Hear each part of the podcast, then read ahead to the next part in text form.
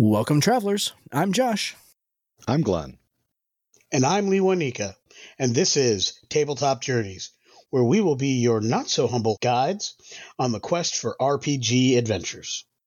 Here at Tabletop Journeys, we are all devoted role players and storytellers at heart, and we absolutely love sharing our passion with you. On our show, we feature diverse tabletop RPG systems, demonstrating them through actual plays and breaking down the rules to provide you with tips, tools, and techniques to help you navigate them. We also love bringing the content creators behind these games into the studio to give you a peek behind the curtain with relevant and insightful interviews. Let us help you get the most out of your story, no matter what game world or system you're playing.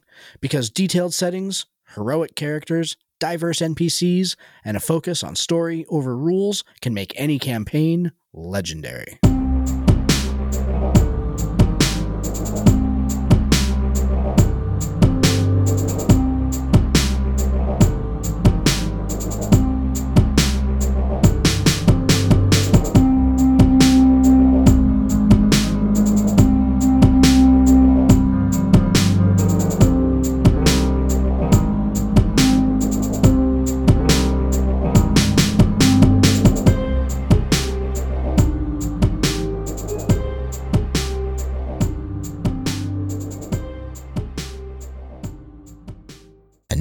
Here's a message from today's sponsor.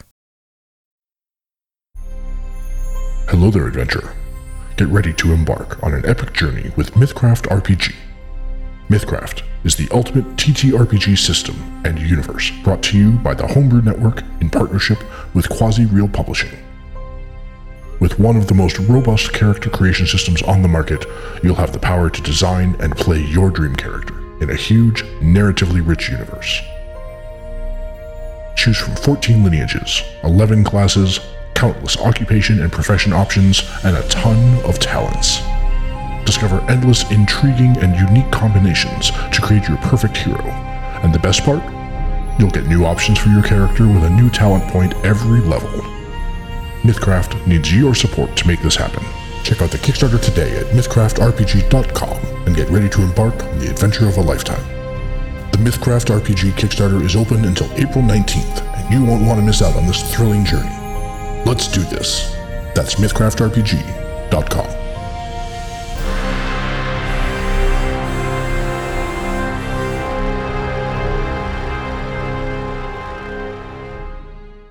Welcome, everybody, to tonight's episode. So, we are really excited once again to be continuing our series of fantastic interviews for International Women's Month. We have another one lined up for you today. We're going to be bringing in a very special guest. But uh, before we introduce uh, her tonight, Mr. Myers, Mr. Miller, good evening. How are things down in the wonderful and probably, once again, warmer and less snowy state of Connecticut? Look, quit crying about it and move south. I know. We're going to get 15 inches of snow on Saturday. Okay, 15 inches of snow. Come on. Why? Why? Because you live in Maine. That's, That's why true. I got an That's true. RV. Yeah. I will soon be part of the Chasing 70 community, yeah, yeah. i.e., Chasing 70 Degrees. I was say, I didn't think you were that old. Yeah, let's see. I don't want, no, no, I got a few years yet to go before I quite reach 70.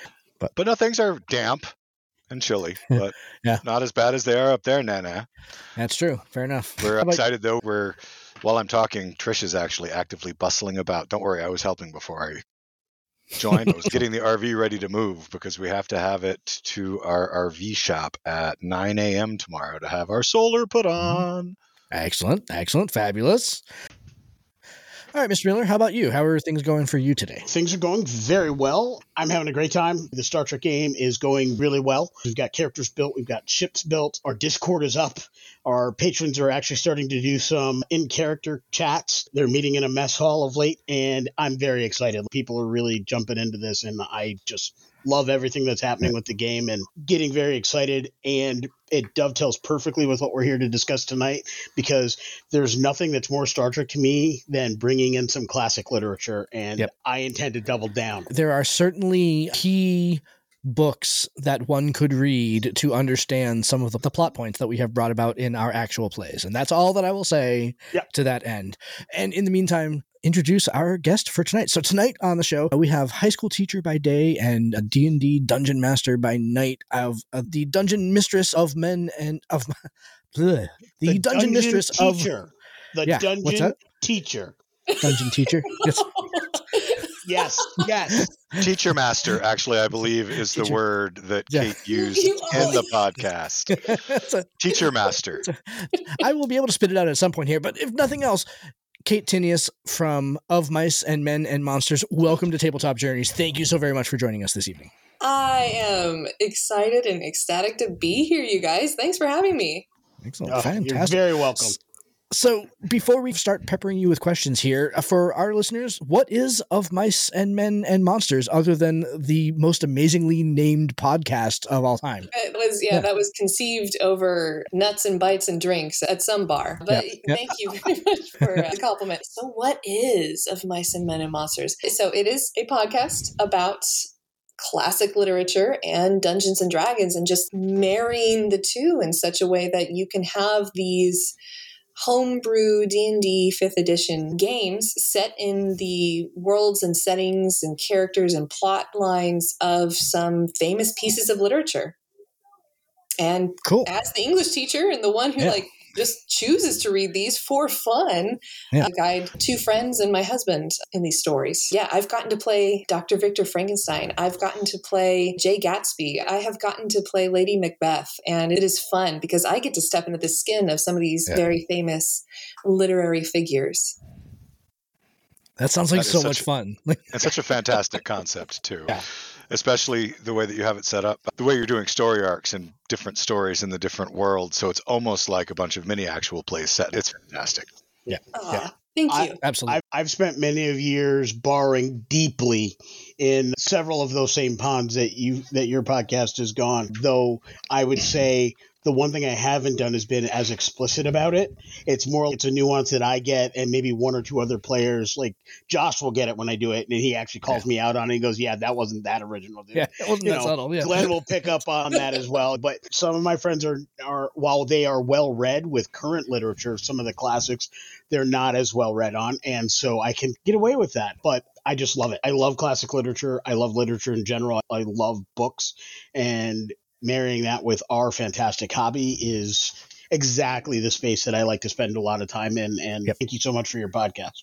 Yeah. You know what it is a pleasure it is one of those where I, i'm still like it as an independent podcast you're wearing a lot of hats you guys well know this and hmm. my, my husband does the post part so he's doing the editing he does the uploading and making sure just like everything is coming together smoothly and having sound design in it and i'm on the forefront of planning out the sessions reaching out to people if we need it making sure our scheduling is going smoothly and yeah with all that there's still the love of the craft that we are doing and the game itself. So it is fun to be a literary nerd and a tabletop role playing nerd.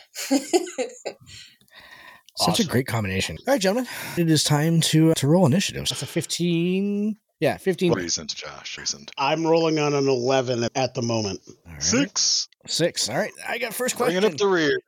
Excellent, fabulous. So, teacher by day, D and D, dungeon master. How did that transition happen? So, like, how did you get into to role playing? What's your experience coming into role playing games and stuff like that? Oh, the Oh, gosh. origin story. In the origin story, exactly. Yeah, How, we're going on the hero's journey tonight. We the, need, the villain I am today. I think there are multiple avenues that coalesced into one straight shot for me. And so, as an English teacher, I do a lot of the reading in class. And one of the big things is telling my students, hey, if you're not hearing voices when you read, you're doing it wrong. You should feel crazy when you read. And so, it just practicing the art of pretty much emphasizing the voice but also playing characters as we're in class and casting roles for different characters in a in each novel that we read or plays. So it, it's cool to see that because that in itself becomes scripted role playing with one another just doing voices and getting into character. And then even just within the classroom itself it fits really well becoming a dungeon master because a high school teacher and being a dungeon master is many people will say like herding cats. And it really is. It is the you have people who have all these different ideas in their heads of what you're talking about and the scene you're setting for them or the lesson you're explaining. And you need to be able to explain the information in a way that as many people as possible understand where you're going together but also getting them to buy into it. And if they're like hey but what about saying a class Socratic discussion? They're like, yeah, we're talking about the ethics of materialism in Gatsby. What about this thing that relates to a TikTok I've watched? Let's just run with it. A yes and. Let's yeah. go with it and see where we can, instead of just immediately shutting it down. So it's translated well into becoming a dungeon master. Just within the realm of tabletop role playing games itself, I started, I think, four years ago, five years ago, playing with friends in a home game. I was a player. Aaron, who plays A1 on our show, was my dungeon master. And so it, it was fun, but there was a lot of us. He had to DM for eight of us. So it was a large group. And then I'm like, I kind of want to give that a try. That looks fun. And so my first one shot that I tried was a one shot that I cheekily wrote myself based off of Edgar Allan Poe's Fall of the House of Usher, mm-hmm. where I had a house come alive and try to eat them. And I'm like, this is fun. I could keep doing this. Uh, so it, it's just it seemed to just click. And there were a lot of transferable skills between being an educator and being a dungeon master. Excellent. Fantastic answer. Absolutely. All right, Mr. Miller. Kate, I, I am a huge fan of literature and I have so many questions. I will probably be lighting up the comments on your channels even Please after do. this. Even I- after this is done, let's keep talking. Let's keep talking. Absolutely. I guess I'm going to start with my version of the softball question because I think it's going to help inform me as far as where some of my questions are going to go. You gave us a story how you got into gaming. So we've got those bona fides, and we always ask most of our guests that question. I now get to ask the other question is how about uh, literature in general, English as a major, and becoming a teacher?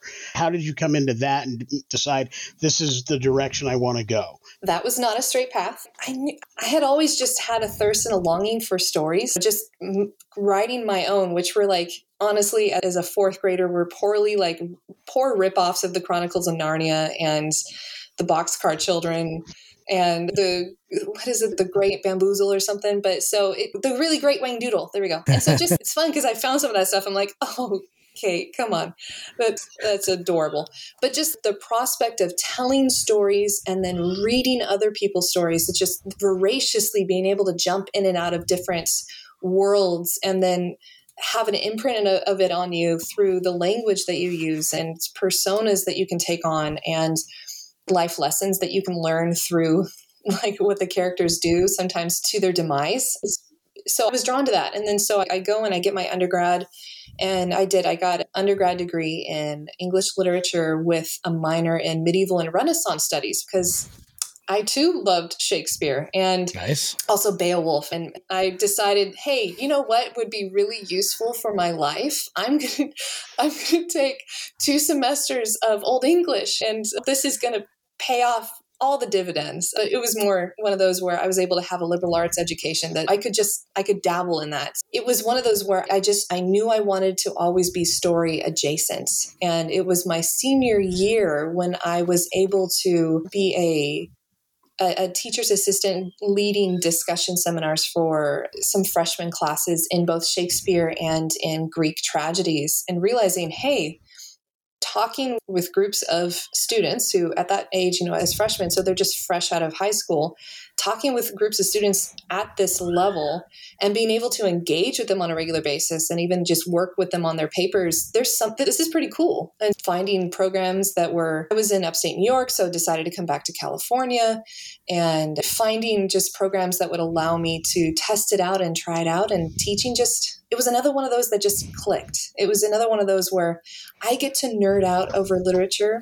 I get to be story adjacent while still actively being involved in coaching really the, like the sage on the side. For kids who just are starting to discover who they are that that age of identity. Am i a nerd? Am i like weird? Is this something that i'm interested in that like i shouldn't be? And so being able to be like no you are weird and beautiful and embrace it. So it's fun to be at that stage and see that over and over again with the age that i teach which is ninth through 12th grade. So it gets weird and it gets really awesome I So- I love that answer. I myself ha- can really mark my trajectory in life on the basis of my English teachers. Yeah. In second grade, I had an English teacher who talked to me about how you write in the journals every day and you have to write some kind of story. And I was terribly lazy. I was literally copying stories out of my comic books.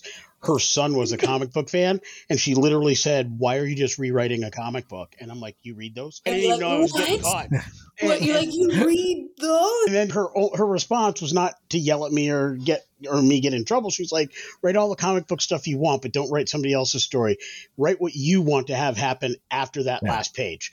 And from that day on, all of my stories were what took place after the comic book ended, and many of my early D and D games were exactly the same. I really love this story. I really love this world. Take these characters or this world, and you can play new characters in the same world, and you live in, in this space. Completely. That's how I. That's how I was like. That was my elevator pitch to so many people. It's like fan fiction for classic literature. Yep. Of course, you know that I already. There's so many cool ideas that come out of fan fiction. I love you, AO3. I love you. But yeah, it's just it is when you see something and you're like the way they wrote it, the way that the characters themselves were formed. Th- this one moment that I still remember that they shocked me and just pulled the rug from out under me. I want to experience that too. I want to see others respond to my own storytelling as well. So I completely get that.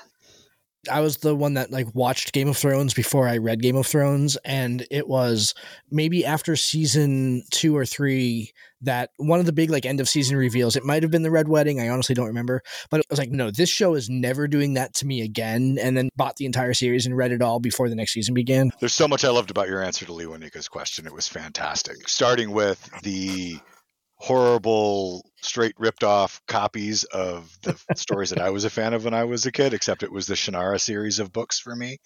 Mhm. Um, and I had a bunch of different tales designed after the someone very similar to the Druid Allanon. But yeah, we don't have to go all the way down those roads. Or the very first time I wrote a book, I was in like kindergarten, I think. I locked myself in the bathroom. Why the bathroom? I'm not sure. But the bathroom. You can get some peace there. You just you, know, you yell out, "I'm pooping," and most of the time, you're like, "All right, I'm steering clear."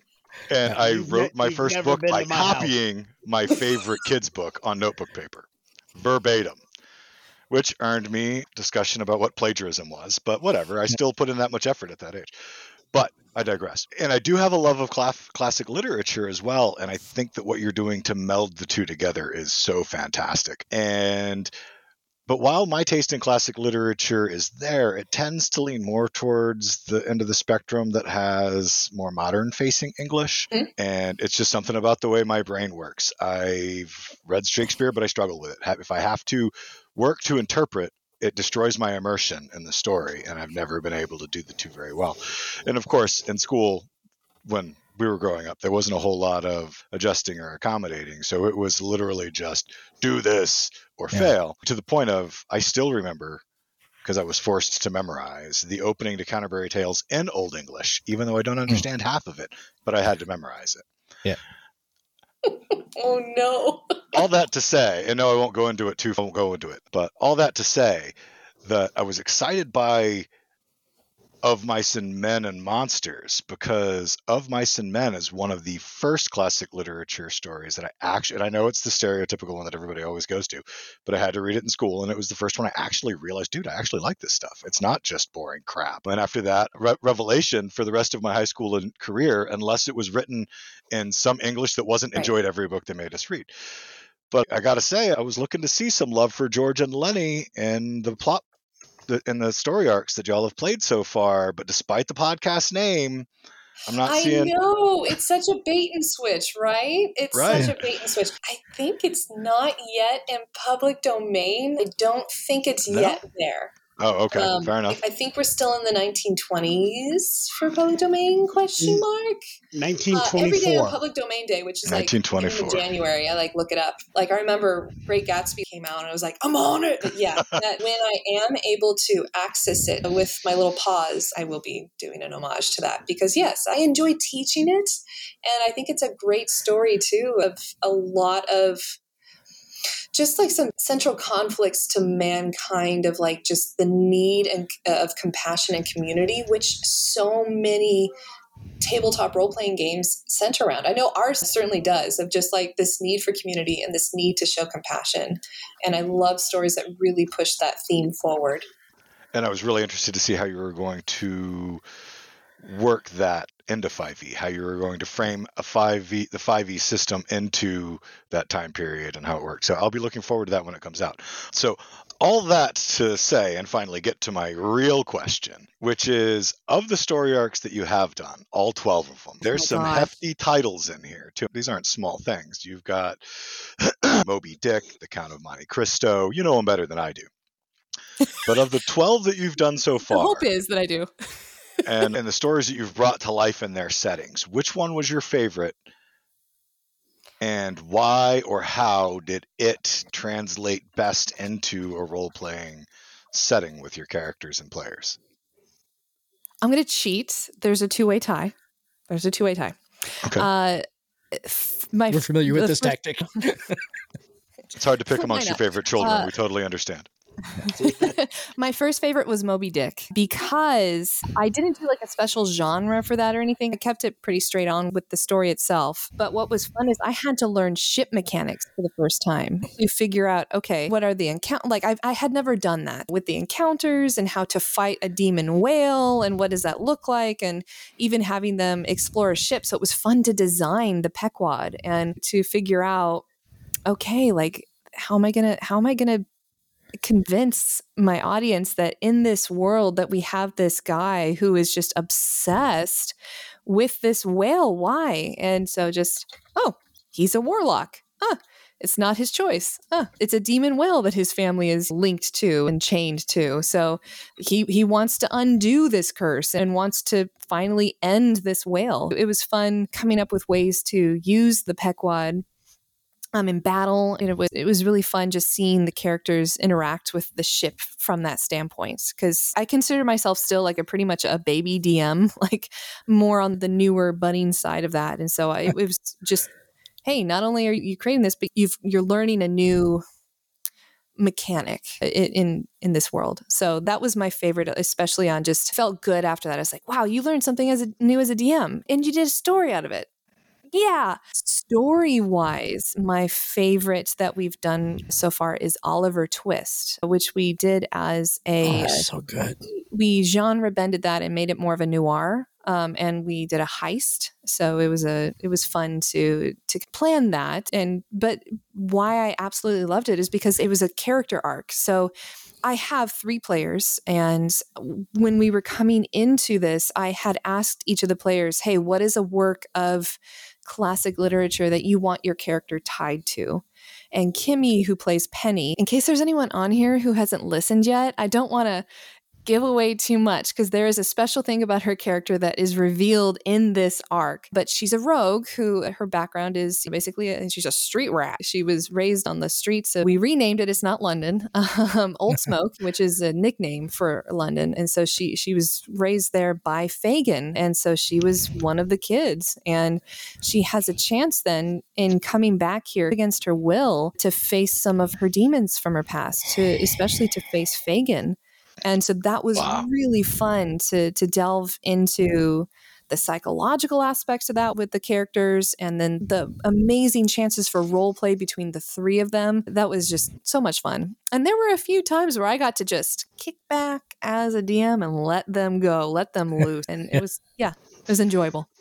Oh my I- goodness, that sounds so good. Absolutely love that. Those you two know, answers, all of our listeners out there, if those two answers weren't enough to convince you, you need to listen to this podcast. I don't know what Come will. join us. Yeah. Join us. Yeah, I, and I am. I am so in love with the story of Oliver Twist that I know Josh and I almost a year and a half ago or so we had actually the three of us had done an episode where we built some characters and I built an Owlin character who Hmm. was basically had come up through the gangs. He started as an urchin and now he's in charge. And w- our idea was to use him as the central antagonist and then have other gangs doing kind of their thing so players could decide whether they're for him, against him, or any of those things. And in my head, the whole time is I would love to play in that game because I would be playing an Oliver Twist type of character. I'm here, but I don't really want to be here, but I'm really good at it. And this is the only place where I'm showing family and all of those things that come up in it, and just yes. Yeah. Fabulous. Agreed. So good. Yeah, I'm definitely going to be uh, be checking out all the Oliver Twist episodes. Those sound Please fantastic. do it, and, and So, you'll yeah. get to hear me do a horrible Cockney accent. And Heck, I made better. the the horrible decision of, hey, this NPC every time she says the letter S, it's a th. Not thinking that they were going to spend as much time with her as they Mm. did. So Yep. I'm just. I had Yeah. to say potion shop so many times. It's- That's wonderful. yeah. Oh, brilliant. All right, gentlemen. I think we are on to round two. Let's so it would seem. So it would Once more seem. into the Let's breach, see. dear friends. Once more into the breach. 16 for me. 17. Five. All right, this Just one- counting backwards. I was a six last time. Kate, I, I one of the things that I've gotten because I dove so deeply into the book report episodes, in addition to your actual play episodes, every so often, I, I assume it's post the arc, then you do Right. the book report. Whenever we finish a story's arc, that's when we'll do the book report episode.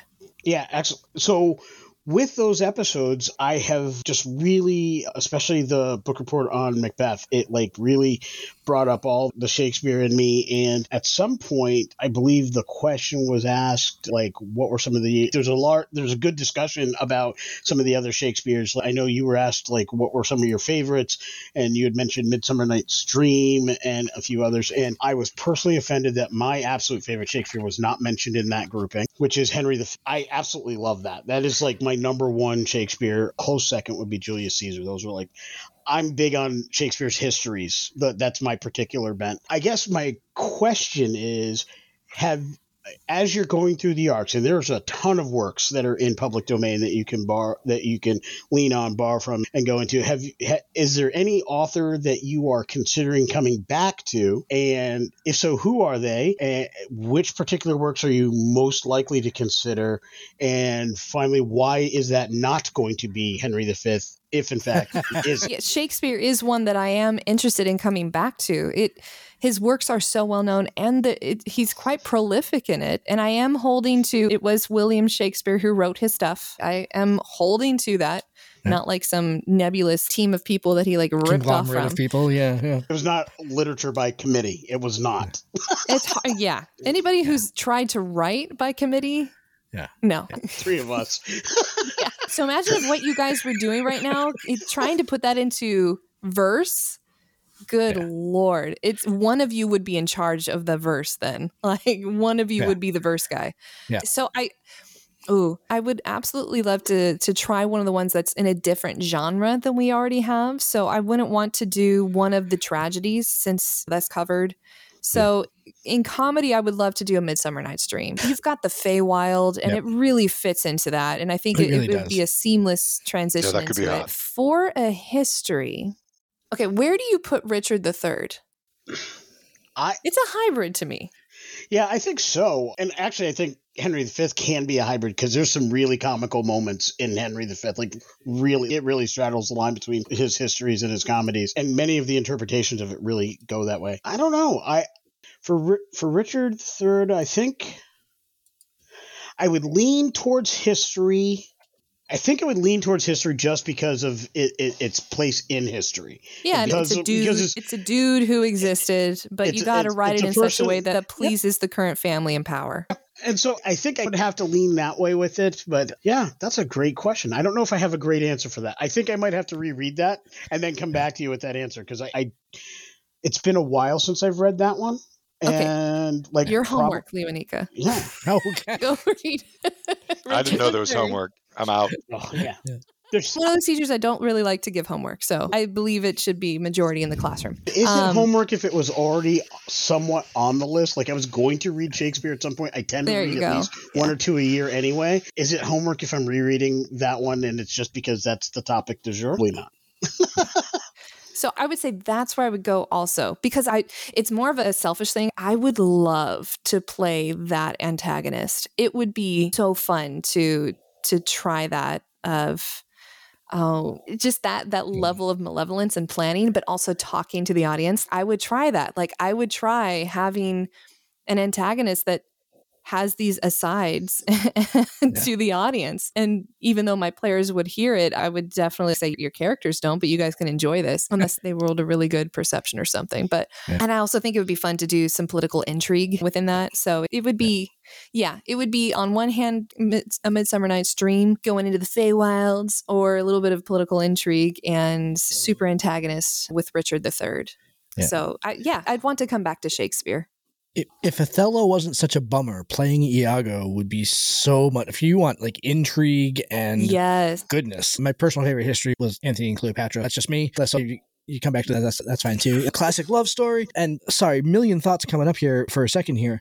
The other thing, when I was listening to the Macbeth episode, you guys were commenting about how like all of all of his comedies end in weddings and all of his tragedies end in, in right. And hearing you talk about Midsummer Night's Dream, doesn't Midsummer Dream, Night Dream technically not end in a wedding? The wedding is earlier. Midsummer Night's Dream doesn't end with a wedding.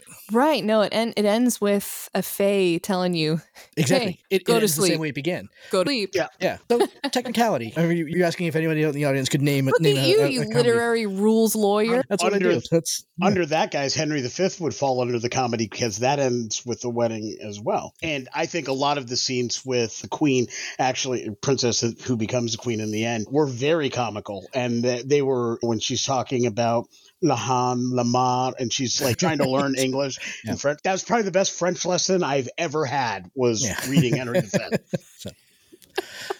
that does bring it to my question here. So I'm going to go ahead and dive in here. And hopefully that this is, I don't know, what I want to know is, so as a teacher and a storyteller, I want to know experiences in the classroom that you've had that have made their way into your storytelling style or have made your way into the game, or even vice versa, things that have happened at the table that have made your way into, uh, in, into the classroom or even in uh, other interactions with your colleagues. Because I've got to think that there is some common, you mentioned it earlier, that there's a lot of like shared brain space between teaching and running a game. I have got to think that there's there's some tendrils of connectivity between the uh, the characters that you have on both sides of that divide.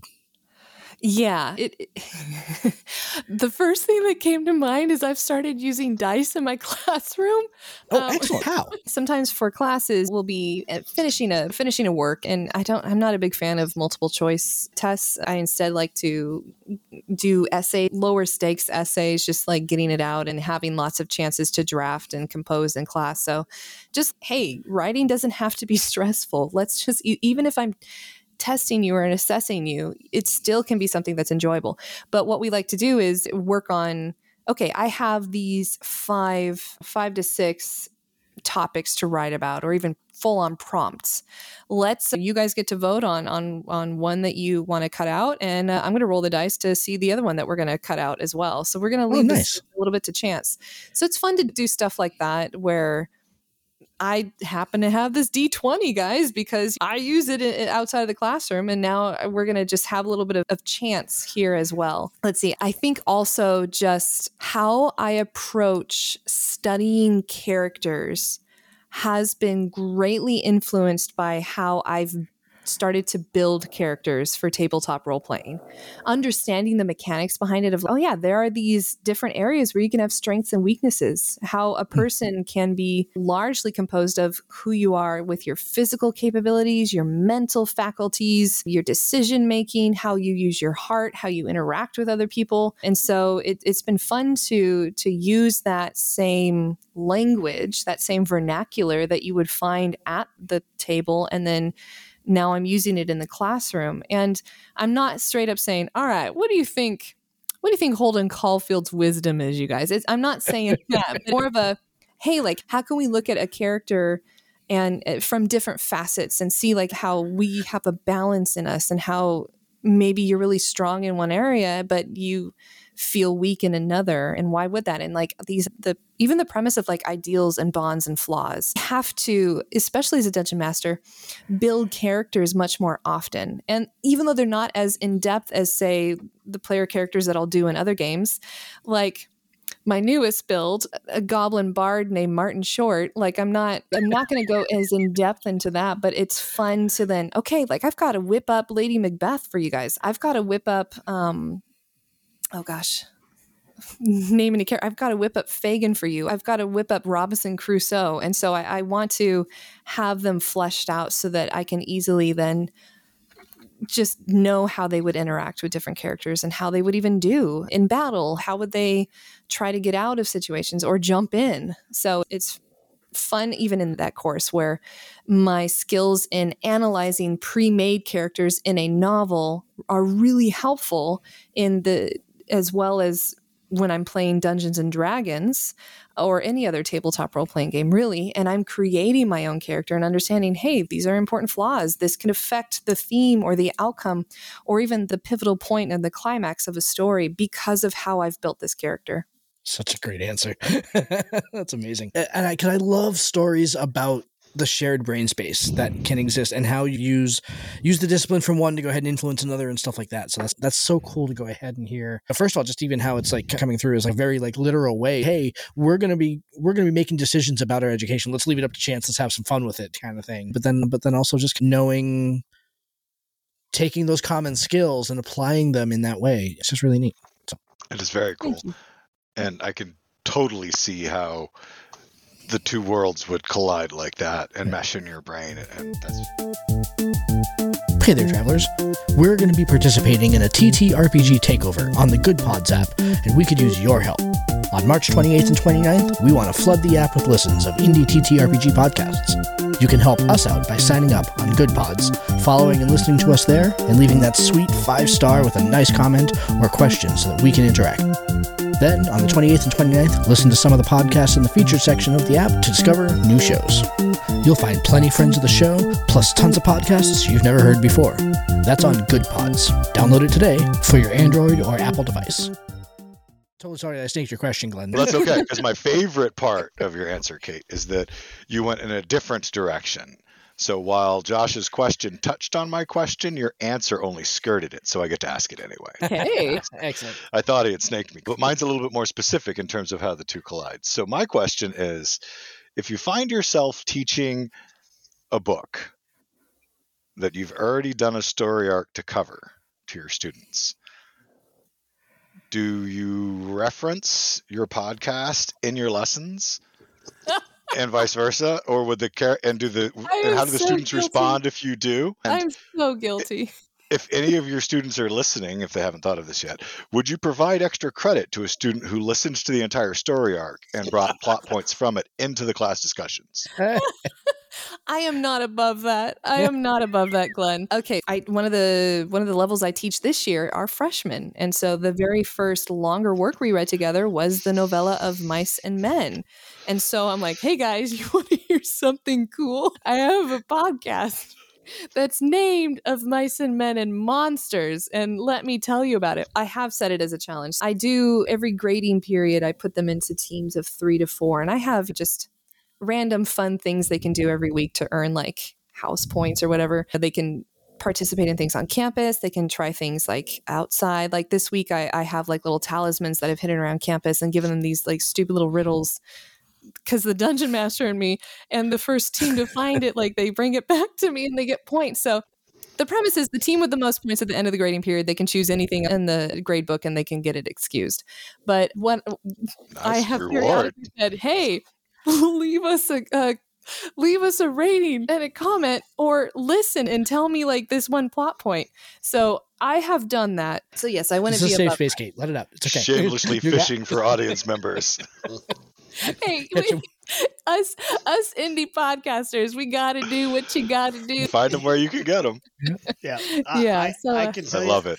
I had a teacher who, when we were doing Julius Caesar, he was actually a history teacher. It was my history teacher who swayed me away from history to become an English major. But he did it by teaching Julius Caesar when we were doing early history. oh because cool his way of teaching that particular part of history was to basically have us read aloud in class Julius Caesar. Except his favorite part was the soothsayer. So when we got to that part, he turned around, pulled this blanket cloak thing over his head, and literally leapt in one jump from the floor to the top of his desk, held his hands of nobody can see this but you, but he's held his hands like this and said, Caesar, beware the Ides of March. And I was like, sold. Like, That that is was it. so cool. done. That I is was so done. cool. Uh, Mr. Browning, if you ever hear my podcast, know that you totally held me captivated for that entire class from that moment on.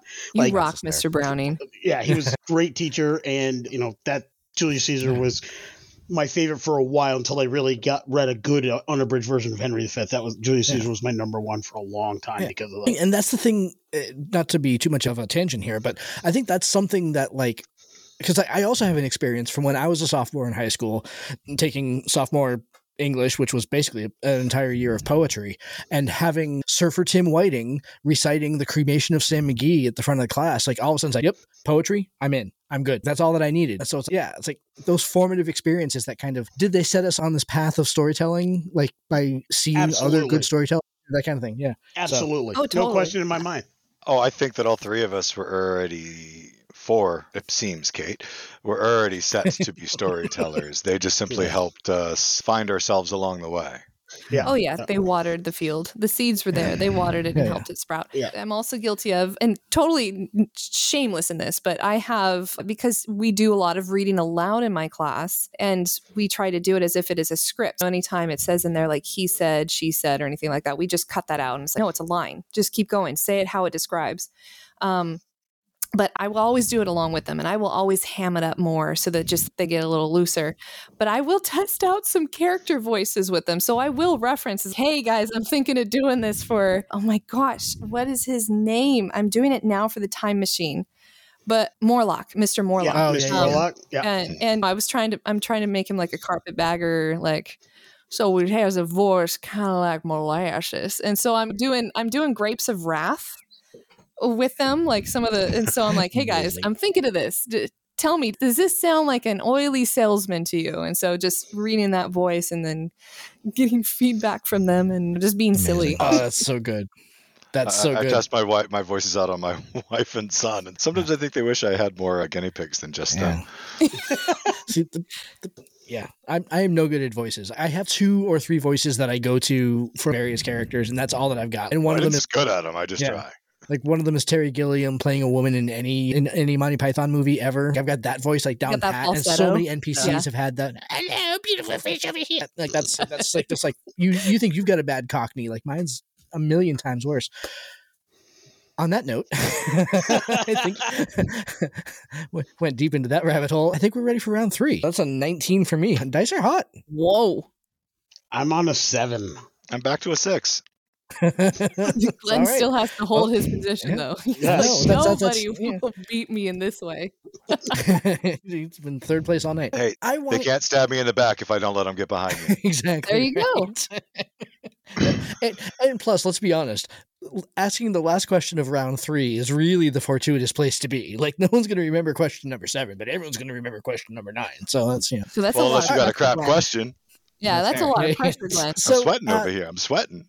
Kate, what I wanted to get into was so you've obviously done story arcs on a bunch of very specific stories, and I've got to think that there is some sort of overlying style that you, as a storyteller, have taken from your vast reading and everything like that. So the question that I basically want to ask is if somebody out there is listening and somehow is not yet convinced to go ahead and check out Of Mice and Men and Monsters, if they were fans of a particular series of books or a particular author and that kind of the influence of that series that they could see the fingerprints of that series in your general storytelling or in your general approach to the to, to crafting story and stuff like that what would that series be like what's one thing that you think really influenced your style It's a hybrid. So once more, you are asking me what's one thing, and I'm like, here's two. Yeah. it's just No, we out can just that too. You know, I'll keep That's- going. It is. I am greatly influenced by, and I mentioned earlier, but the Chronicles of Narnia. So just Mhm. having loved that very young, but also just that the whimsy of it and getting into the world and having these small moments with like just these random NPCs that Yeah. might not like the Beaver family in The Lion, the Witch, and the Wardrobe. Like they have some awesome lines that are given to them, but then we never really see them again. Like we, eh, like we, Yeah. they don't play like a huge role in anything else, but they're memorable. And so that's one thing is that I want to have some memorable NPCs, and that's still a skill I'm trying to work on. But having cozy small moments of like intimacy, and that's important for me to give my characters in that while I'm like surrounding them with descriptions of the setting and giving them just minutia of the detail around them. So that's one thing. And then I married that with Edgar Allan Poe. That that mm. man has imprinted on me in so many ways. So even though I'm I specialized in medieval and Renaissance studies as an undergrad, I have grown in in in the past years to just fall in love with Gothic literature, and I yeah, it's just the twist, the the I guess you could say, yeah, just the twist of the antagonist and the turn of the yeah. screw of the yeah. the psychological renderings behind who might be going mad with emotion and having that drive them to the depths of despair or the agonies of angst or even just the madness of jealousy. And so I like to, especially for my antagonists, have those aspects to them that is just slightly unhinged, uh, but you still want to follow down the path and see where it leads for them. Yeah, some cozy, some grotesque. Put it together. It. Yeah. You got my show. Thanks. I uh, really, Frankenstein's monster, so to speak. Yeah. Yes, yes. I love that answer because, especially with a couple of the works you've selected already between Moby Dick's and Mary Shelley's Frankenstein, obsession being one of the penultimate themes of both of those works, actually right. the ultimate theme of Moby Dick's, and clearly a core part of the essence of Victor's character arc in Mary Shelley's Frankenstein. And Metamorphosis also, which they're just starting yeah. with Gregor Samsa yeah. and all that. Like, so uh, uh, obsession is something that I use a lot in villains. My homebrew campaign, uh, the the primary big bad that they're dealing with is politics and alliances, very Game of Thrones style thing with kingdoms doing all their things. But the main evil person that's stirring the pot and creating all this angst, his is an obsession. And they are trying to unearth what that obsession is because they've failed 20 levels of trying to stop this person because they haven't figured out what his actual obsession mm-hmm. guessed at what it was and they haven't got it yet. So once they figure out what it actually is they'll actually be in a position to be able to act against it. That's what i'm bringing to my table. And i very much borrow from melville and mary shelley in the way i present that big bad and oh, my yeah. evil the, deity as a matter of the fact. The gothics are so good at the obsession they're so yeah. good at painting characters that are just yeah, just just they have the blinders on to even just the people they love and know just because of this object or this idea or even this personage that that they have put onto this pedestal and just will die in their thirst for it. And so it's yeah. fascinating to look at that. So mm. yes, definitely Melville and Shelley are wonderful at writing that thank you, Immanuel Kant, and all of his study of the sublime. That's that's right. So exactly, yeah. staring at his spire. exactly right. Yeah, yeah. What, watching the French Revolution from the hilltop. It's like that's. I love the Robinson Crusoe. It's been one of my favorites. And you talked about how the writers of the time and even Melville did it, where there was these elements of the books where they just went into excruciating detail on how to do a thing like 50 different knots. I know that Robinson Crusoe, with some of the larger, more complete editions I've read, there was a lot of detail into some of the specific things he did in his survival. Totally. Yeah, he and, has like paragraphs and paragraphs on just how to set traps. And then once you do, like how to skin it and how to set the fire. And oops, it's raining. Fire went out. Here's what you do when it rains. It's yeah. Along those lines, I was I wanted to, as I was listening to him, like, oh, I want to be in this conversation right now. But eh, but knowing that I was going to be talking with you in about a day, I figured I would I would save it for here. I was going to suggest if you haven't read it yet or you haven't considered it for your show, I was going to suggest Jules Verne's The Mysterious Island.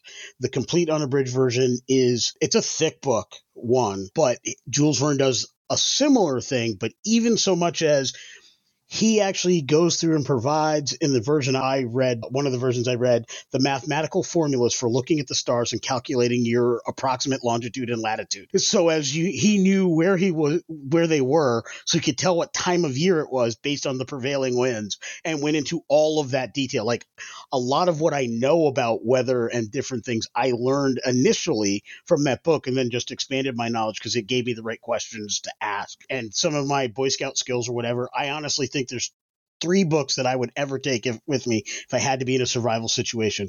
One would be the Boy Scout Two would be a field manual from the army. I forget the exact number. I have it on one of my shelves. And then the third one would be Jules Verne's The Mysterious Island. Everything from what type of clay, how to make clay, build bricks, and all that. And I have actually used elements of that in various games I've I've done. I actually full on ripped off the shoreline from that in a Rifts game that I played with Glenn and his family. Like all the description from that shoreline was a direct rip off Glenn. I wrote none of it. It was all Jules Verne, and which is why I said it so seamlessly because I've read that book so many times. Um, I'm But- adding this to my list right now. So I'm like, it- yeah. it's a phenomenal book. It also happens to be the sequel to Jules Verne's Twenty Thousand Leagues Under the Sea. Just a spoiler alert that for anybody who doesn't know, it's actually Ooh, the okay. sequel to the book. That is one that we, because I do ask listeners, hey, reach out to us, email us, or go on to socials. But just, yeah, if you have a suggestion, and that is one work that the 20,000 Leagues, that, that work has been requested quite a few times. It's a great book. I think Mysterious Island far and away blows it away. Like far and away. All that, because that was less of a question, more of a talk, but very These much. A, preambles. yes, I'm good for that. Like I have, I always answer questions in groups, and I always ask questions with large preamble. I was wondering, um, bringing things back to the game table in D5e and building the characters and al- allowing the players to play their characters and go through their various levels. As you're approaching this, when you were building your overall arc, which is very separate from the works you're doing, you have an arc that's separate from the works. Do you have certain works that you think will work better at certain levels than others? And can you kind of walk us through that process of what kinds of novels or what style of, of classic fiction do you think works best at which character levels or which tiers?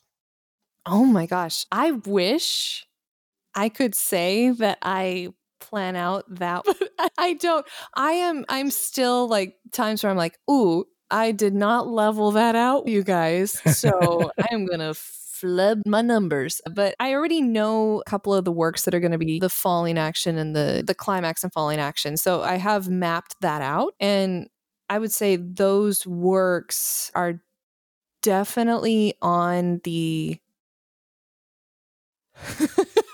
I don't, I don't want to give anything. They are definitely more gothic because you get great monsters from a lot of the gothic literature. You get great, I guess you get great fights out of it, but you also get great, as we were talking earlier, like you, you get great psychology and cognitive processes behind the antagonist. And as they march closer and closer to unmasking who it could be and who is a mastermind, as they get close, they left off where like they didn't they have unfinished business with lady macbeth. That is something where that is left in the balance and so that that's unfinished and so that's going to have to be coming back because i definitely leveled her way above them because sometimes you need to make sure your characters come against the big bad a little early so that they can realize hey we've got some leveling up to do. We've got some work to do or else we have no hope in heaven to beat this foe of ours. Have so i have to find stories that will fit well with Lady Macbeth.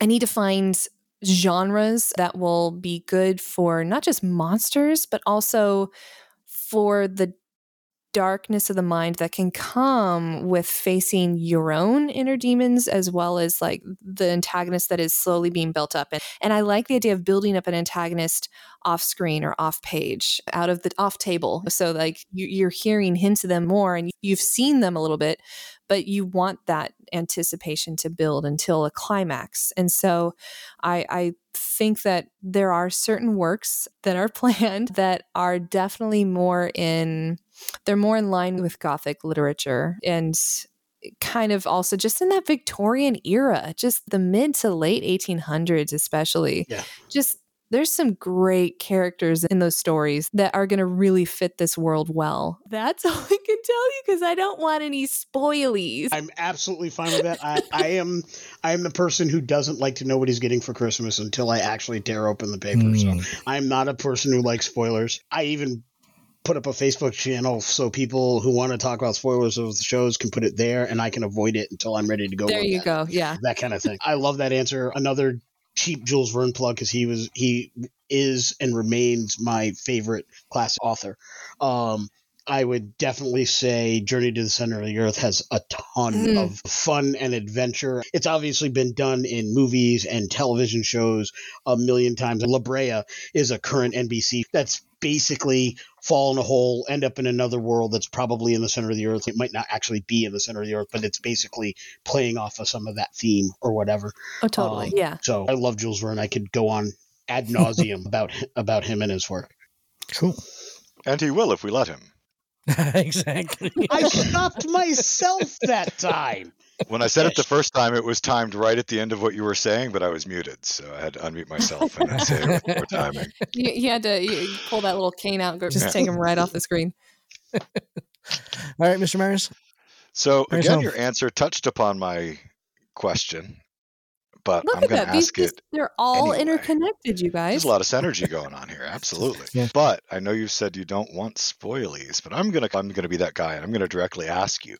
So, my question is, what's next? What's your next project? I know you don't want to give away too much.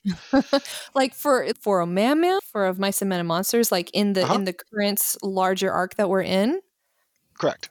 So, what's next? What's coming that you can teaser a little bit? I, we're gonna ha- yeah so in in the every time so they have they're currently in a space where they have to make it back to their home base which is an island in a pocket dimension in the pocket of a powerful sorcerer the so every time though like just a stupid thing i started and now now I mm-hmm. pigeonholed it, but every time they're back on the island, it needs to be like a story that involves some kind of island or other, and and or involves the name Robin.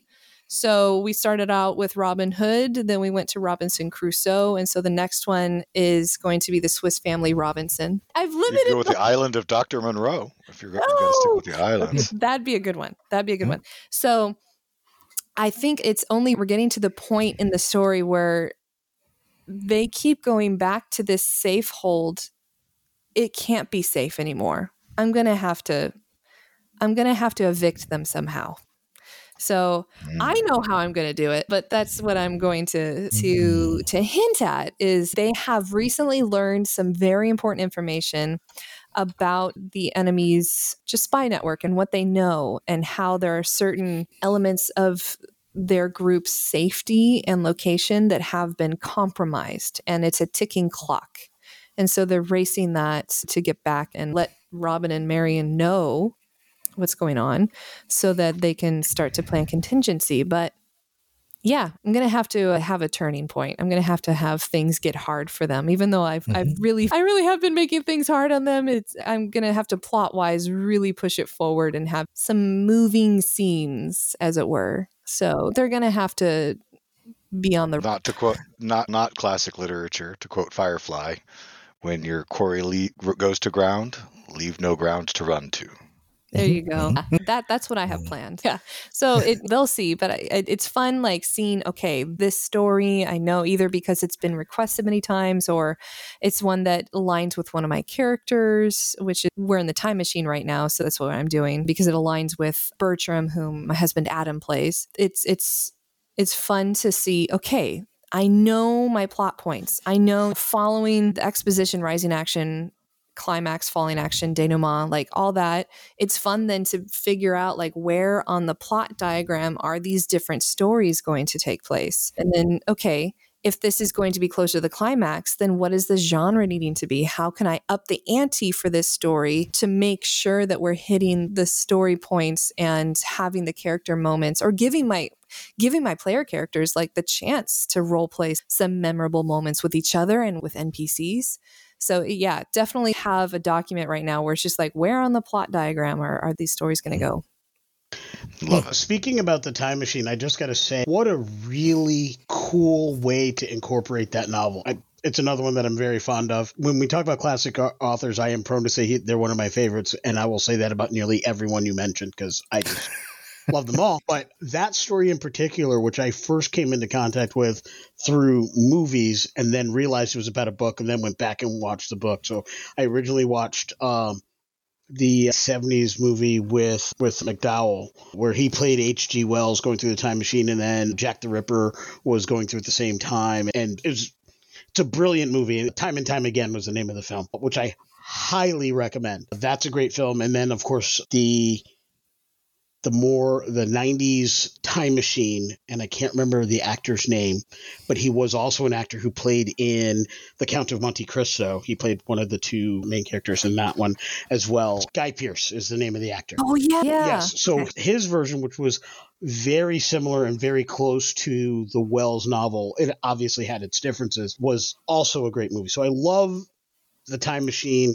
I love the multiple ways it can and has been used. It was used in the second series for A League of Extraordinary Gentlemen, the graphic novel, is because H.G. Wells is one of those authors from that time period. So he was used there and was used to great effect. I just love the way Adam kind of one portrays Bertrand. I it, it's brilliant. Anytime you're playing that type of character and just the emotion he puts into the lack of emotion is amazing. It's, it, it is just one of the as a player who plays a Warforged in a different Or game. that he's hyperventilating even though he doesn't have to breathe, which doesn't Yeah. make any sense. yeah, absolutely. There are you so know. many times. It's wait, what are the mechanics of yourself? I don't. Yeah. Okay. I play a Warforged who's been touched by the Fae, so I'm now less Warforged and machine and more some kind of. I was always a sentient entity, but I'm a different kind of sentient entity now, and I'm very. My character's very unique, and I've seen that done. Glenn played Stitches in one of our actual plays in a very particular way, and I love that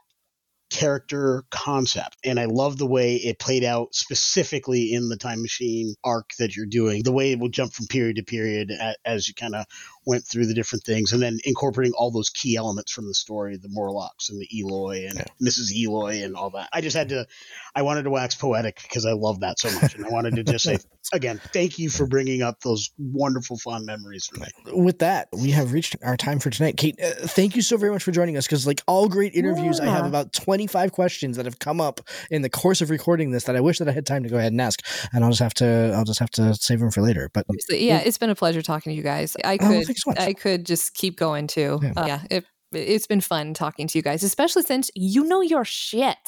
So, yeah, so Yeah, it's, it's we're- fun we're, talking to you we're not just pretty faces. Yeah, you know, it's about the right.